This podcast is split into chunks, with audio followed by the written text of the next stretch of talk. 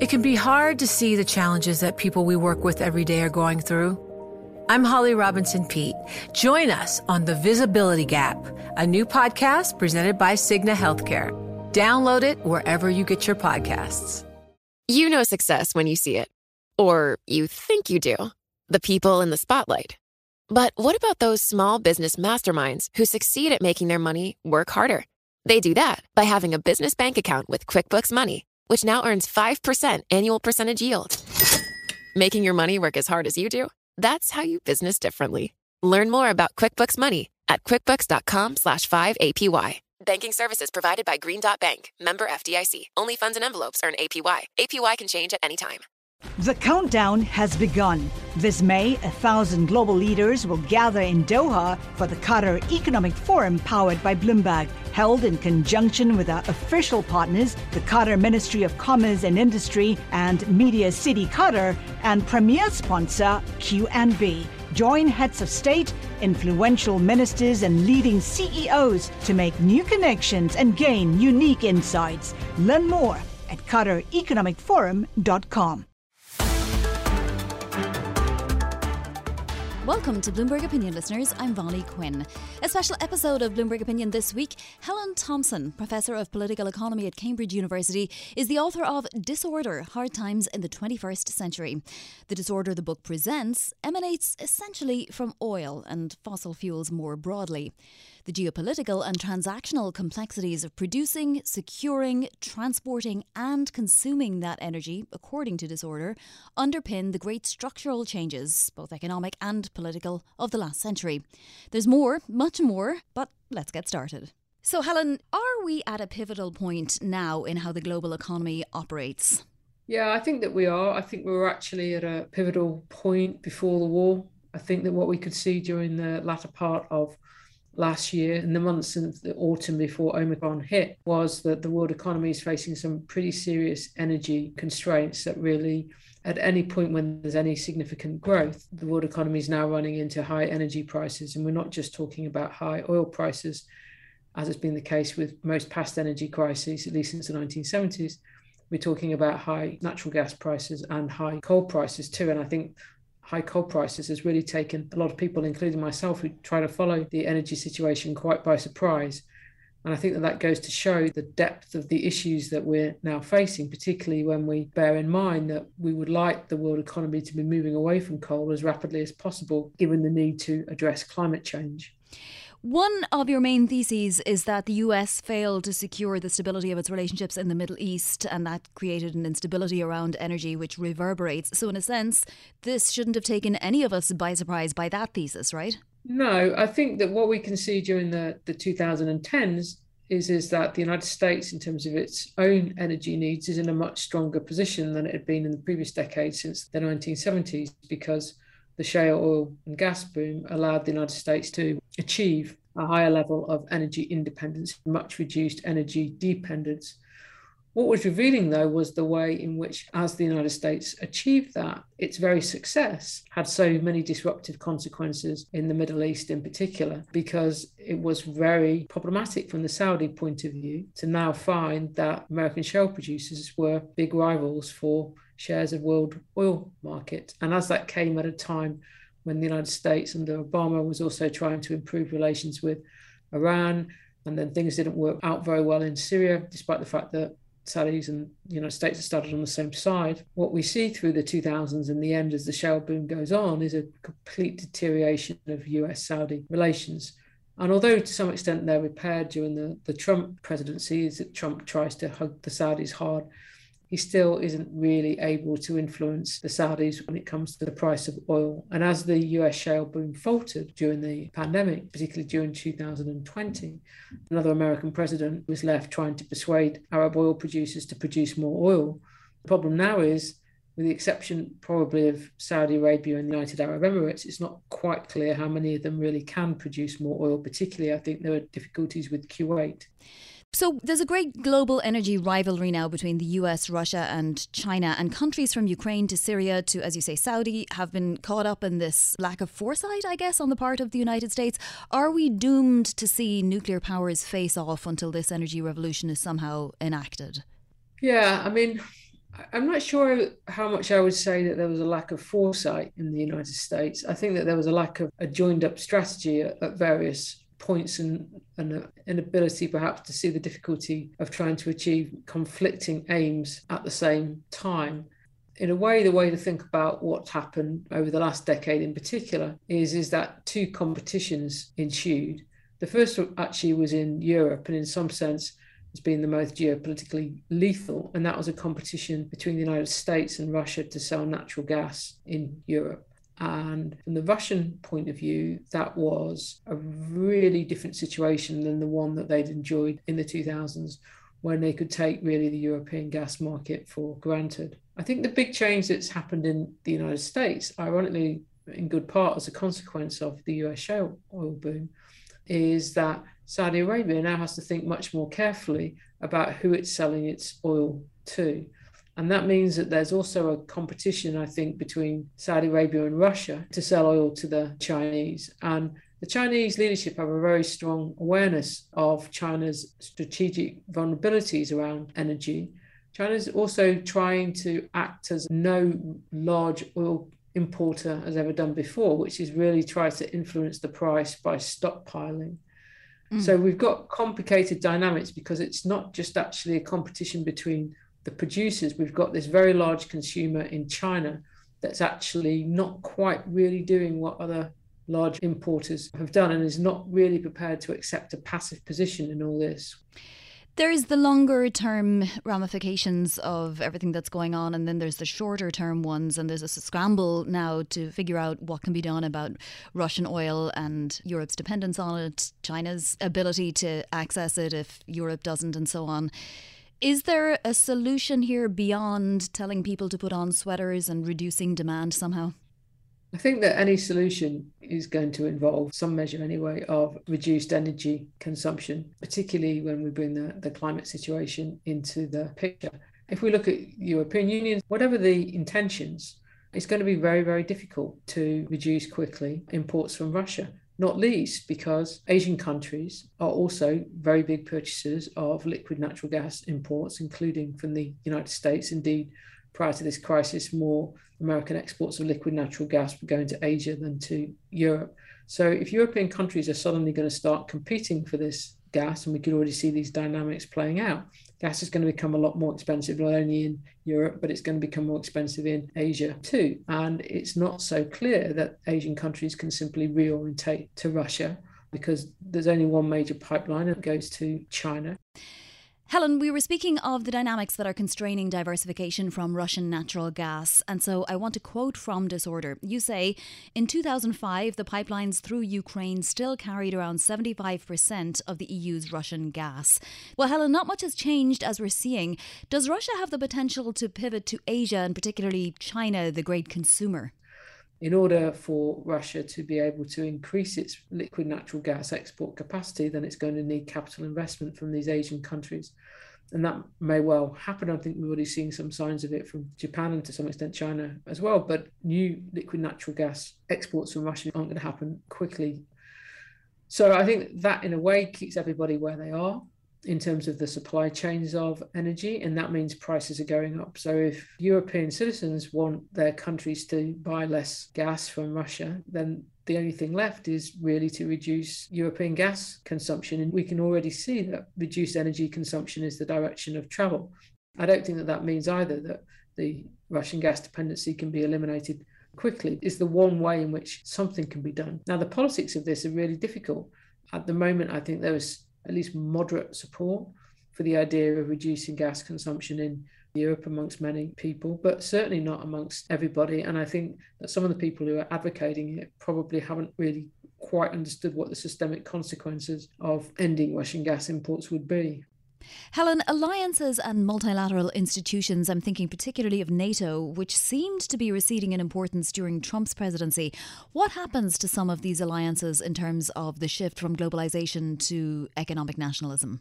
I think that NATO is in a different position. I think the, the fundamental difficulty that NATO has faced really comes from the differences in perspectives between, on the one side, I mean, this slightly caricatures, but it will do on the one side, like Washington, London, Warsaw, and the Baltic countries, and on the other side, France, Germany, Italy.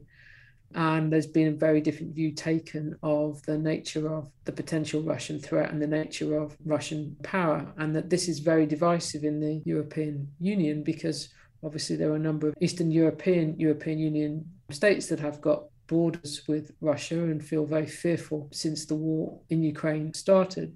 And on the other side, you had someone like President Macron, who I think it was in late 2019, was talking about resetting relations with Russia as a necessary condition for the European project being realized.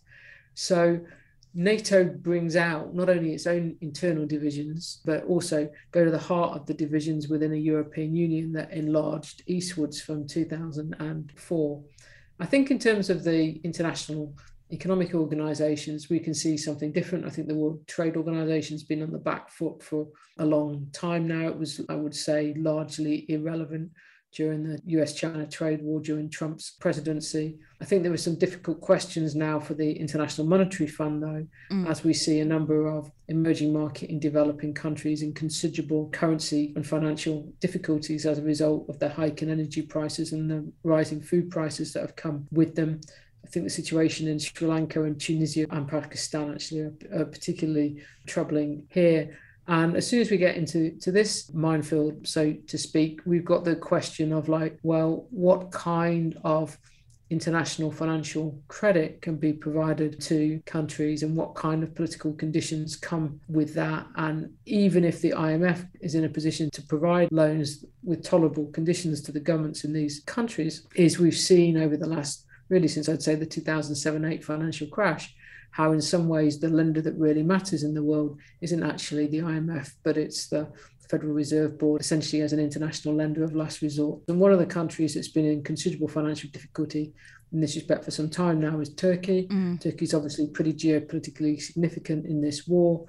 Turkey doesn't have a swap line to the, the Federal um, Reserve Board. So I think that the really hard questions, not particularly perhaps the question of dealing with a country like Sri Lanka, but the question of dealing with a country like um, Turkey has, in some sense, been taken out of the remit of the international financial institutions, or at least that, that it's not where the decisive action is.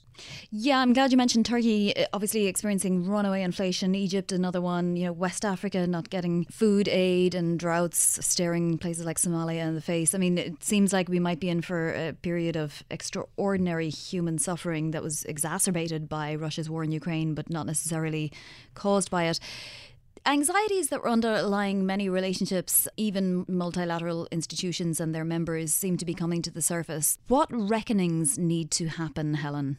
Well, I think within the European Union, a reckoning has really already happened because, quite simply, the view in Warsaw has triumphed over the view of Berlin and Paris during the course of this war. That isn't to say that the politicians in the German government will now do exactly what the Poles or the Latvians, etc., want them to do in terms of providing support for Ukraine of the kind desired by the Ukrainian government. But it does mean, I think, that the assumption of German foreign policy going back to the 1970s, so going back to the Soviet period, has really shattered. Now, I think that German politicians might want to try and reconstruct it, but I think they're going to find it extraordinarily difficult to go back to the idea that economic interdependence with Russia is a constraining force on Russian behavior. And they are going to have to take the problems of the security of the independent states that sit between Germany and Russia much more seriously than they've done since the Cold War. I think, in terms of a reckoning more generally, I think partly what is going on is a realization amongst Western governments, perhaps in particular, that the issue of energy and climate can't really be thought of in binary terms. We can't be in a position where we're only serious about the climate if we're not taking any notice of what's going on with the problems of fossil fuel energy. And I think you can see this in the moves that Biden, you know, has made. Is that Biden came in, wanted to prioritize climate, hoped that oil supply and oil prices could take care of themselves. It isn't possible for governments to try to demonstrate their climate credibility by disengaging from the issue of having a fossil fuel energy strategy. That isn't because we don't need to move away from fossil fuel energy, but given that we can't do that with any alacrity, fossil fuel energy supplies are not going to take care of themselves in the immediate present. And the only way in which the pressures on them right now is reduced is by considering reduced energy consumption. Listeners, a reminder do get in touch. As always, comments and opinions welcome. I'm at Vonnie Quinn on Twitter or just email vquinn at bloomberg.net. Helen, I want to talk a little more about China's rise, yet another global shift that you point out is very nuanced. In the last 12 months in particular, we're really starting to see chinks in China's armour in terms of its growth and COVID strategies, market turbulence too, and developer defaults, and on and on. Is China going to be the formidable foe that we've been suspecting it might be? Yeah, this is an interesting question. I mean, I think that actually the 2010s showed that China pulled in contradictory directions when it came to the question of whether it was a rising power. So, obviously, if we looked at it in terms of GDP growth, then China has grew through the 2010s quicker than did Western economies. And particularly by 2017, really, I think everybody understood that in order for Western economies to grow, for the rest of the world economy to grow, China needed to grow. Globally synchronized growth, I think the IMF cause of the synchronicity, if you like, was China. But on the other hand, I think that China had some clear economic difficulties in the 2010s that weren't there for it in the 2000s. I'd point in particular to China's 2015 16 financial crisis when it faced a serious outflow of capital when the implications of the Federal Reserve's plans to start raising interest rates in the latter part of 2015 became clear. China, I think, acquired a significantly greater vulnerability to the dollar and to dollar debt during the 2010s compared to what it had in the in the 2000s. And that also made the push that China had engaged in to internationalize its currency, the renminbi, really impossible to pull off. It led to a fall away in investment to a number of European countries.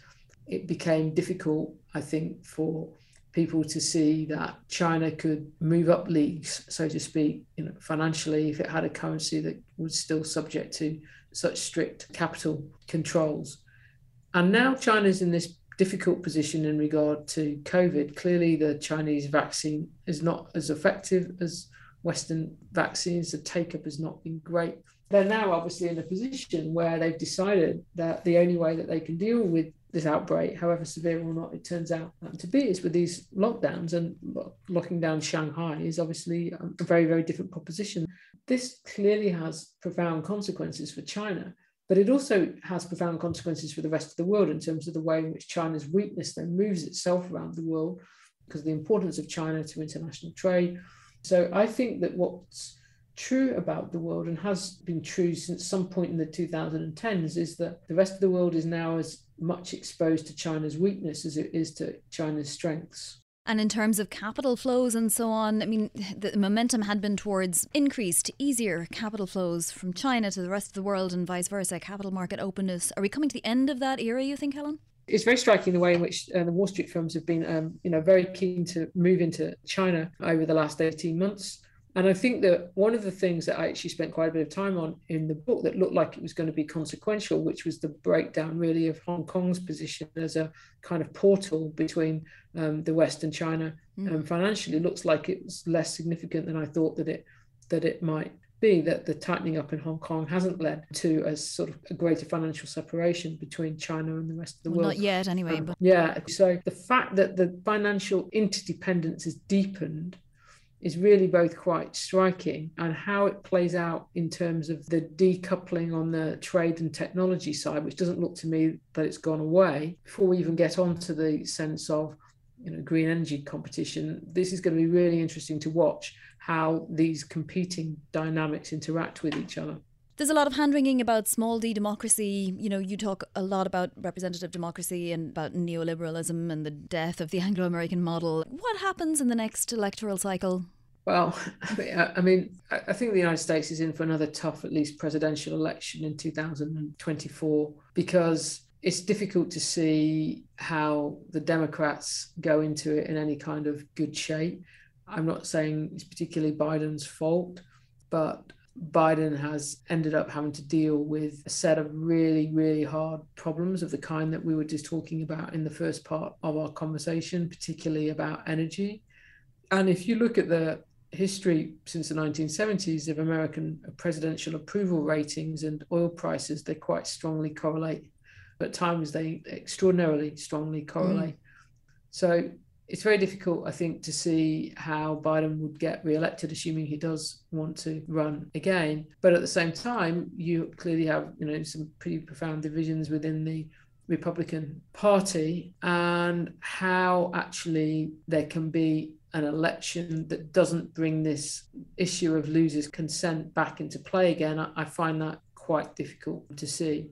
And if we move to the midterms, then clearly, if the Democrats were to lose the midterms quite badly, which seems looking from here quite possible, then that makes things you know, very legislatively difficult for Biden in the second half of his presidency, which kind of creates more impasse politics, which again, I don't think does anything to help the strains on democracy.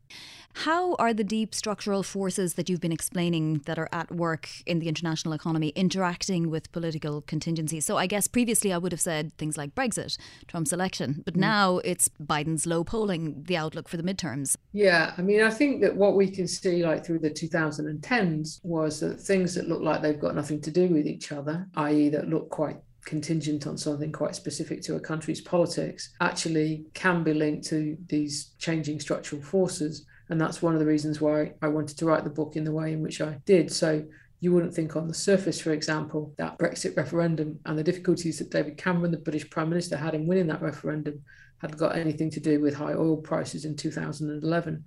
But I, I, think that there was a relationship because of the difficulties that those high oil prices caused for the European Central Bank in responding to high oil prices by raising interest rates twice in 2011. The Eurozone got pushed back into recession. That made for a macroeconomic divergence with the UK economy, led to an increase in migration. That produced something of a political reaction in the United Kingdom that spurred the rise of the United Kingdom Independence Party wanting a referendum on EU membership. That was part of the story in which Cameron not necessarily came to the decision in the first place in 2013 to hold a referendum, but the way he tried to renegotiate the terms of UK membership before holding the referendum, I think, was very much influenced by the rise of UKIP. So things, in one sense, that look contingent, actually, I think, had considerably more structural forces behind them. The pandemic's an interesting example because, in lots of ways, it was a contingency. But I think that Dean Eilish would say that actually there were some reasons to think that the nature of the global economy, particularly the way in which global air transport worked, actually acted as a rather rapid carrier. I think that the the thing about elections, we didn't see it in the French election, is, is that sometimes they can be you know, like incredibly close. Um, I think we saw that to some extent in both the last two US presidential elections, where the margins in individual states that were decisive didn't turn out to be very large at all. It doesn't take much to imagine either of those elections, particularly perhaps the first one when Trump was elected, going the other way. And then much of what happened in the second half of the 2010s might have been different. I mean, I think some things wouldn't have been. For instance, I think that Hillary Clinton election victory in 2016 would still have led the United States to pursue a rather more confrontational policy with China than it had done during the Obama years, because I think by the time that 2016 had come about, given Xi Jinping's articulation of the Made in China 2025 strategy in 2015, there was quite a strong consensus in the United States for a more confrontational approach. Mm. And in that sense, Trump just articulated it in a crude way rather than actually creating that break himself. You talk a lot about the problem of losers' consent and how that's been a bugbear and may continue to be, but losers' consent has always been a problem, right? Absolutely. I mean, losers' consent is necessary in a democracy, and there are times when it's been pretty absent, I think, would say, particularly perhaps in the United States, in a number of moments.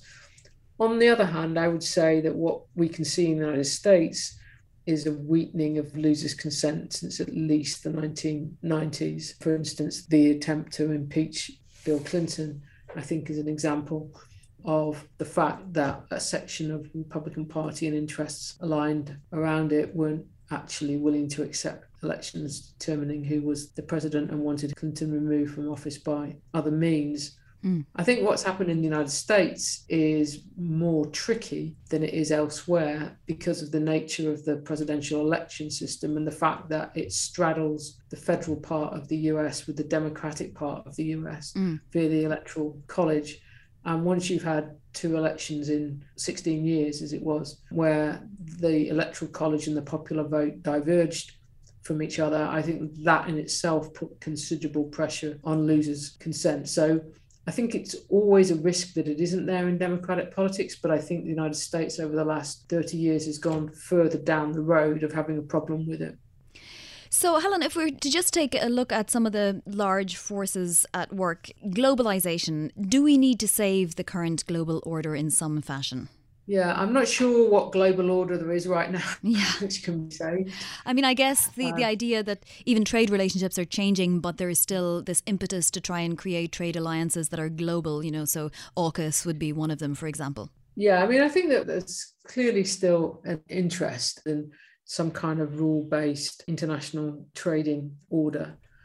Uh, I think the difficulty is, and we saw this, I think, during the, the Trump years, is that there are some issues around the size of certain countries, particularly perhaps China's and Germany's trade surpluses, that themselves have destabilizing effect on the world economy, and in the case of Germany, on the Eurozone and to some extent the European Union. I think the difficulty is, though, what do you do beyond maintaining the rules of the World Trade Organization about some of the underlying causes of those differences? And I think that's where we get into considerable difficulty in imagining that we're moving to a world of greater international cooperation. And I think we can see that with exchange rates in particular ever since really the middle of the 1980s, Western governments plus Japan and now more recently China have kind of inched their way towards sort of tacit, at least agreements about how to manage exchange rates and then pulled back from them because they're actually, I think, in, in incredibly difficult given the nature of the world economy, particularly how financialized it is. And I think that what we've seen more generally over the last few years is a pulling apart of the globalization story when it comes to finance, to trade, and to some extent production. So, if we take finance, actually, there's been extraordinarily little decoupling between the US and China in recent years. Indeed, since the pandemic, Wall Street is more embedded in China, I would say, than it was before. Mm. And yet, we can see on the productive side of the economy and supply chains increased pressure for decoupling. I think that we can see that governments across the world actually have got much more of an interest than they did have in the resilience of supply chains and insecurity in relation to supply chains. And the more that they think in those terms, I think the harder it is to be putting back together a globalized, productive economy. So I had to stop underlining because I found myself underlining something on every page. But you write a lot about the 1970s and how important the 1970s are in terms of our understanding where we are now and how we got here, especially the latter part of the 70s. I mean, there are a lot of economists out there that would suggest that we are in a, regime that's nothing like the 1970s. But explain to us what you mean by the importance of the 70s to now. Yeah, I mean, I would agree that there are some significant differences between the 70s and, and now. And one pretty big difference is, is that there were very well organized trade unions capable of imposing serious harm on Western economies. I mean, think of the, the miners' strike in Britain, for example, in 1974 that led to a national emergency and everybody going on to a three day working week and sitting around in the, you know, at night in the darkness. That world doesn't exist anymore. I think that the reason why I think the 70s are important is twofold, really. The first of them is the origins of some of the economic and geopolitical issues that we now face lie in the 1970s, particularly, I would say, on the geopolitical side in terms of what's happened in the Middle East. But I think I, in a way, want to draw attention to the 70s now to show the ways in which actually the predicaments that we face are harder than the ones that existed in the 70s, despite the parallels in relation to energy shocks. Mm. So, if we take oil, for instance, there wasn't any real problem with the supply of oil in principle in the 1970s. The problem came because it was geopolitically constrained. by the reaction of the Arab states and to some extent Iran to the Yom Kippur War in 1973. And then it was geopolitically constrained by the Iranian Revolution and the Iran Iraq War at the end of the decade.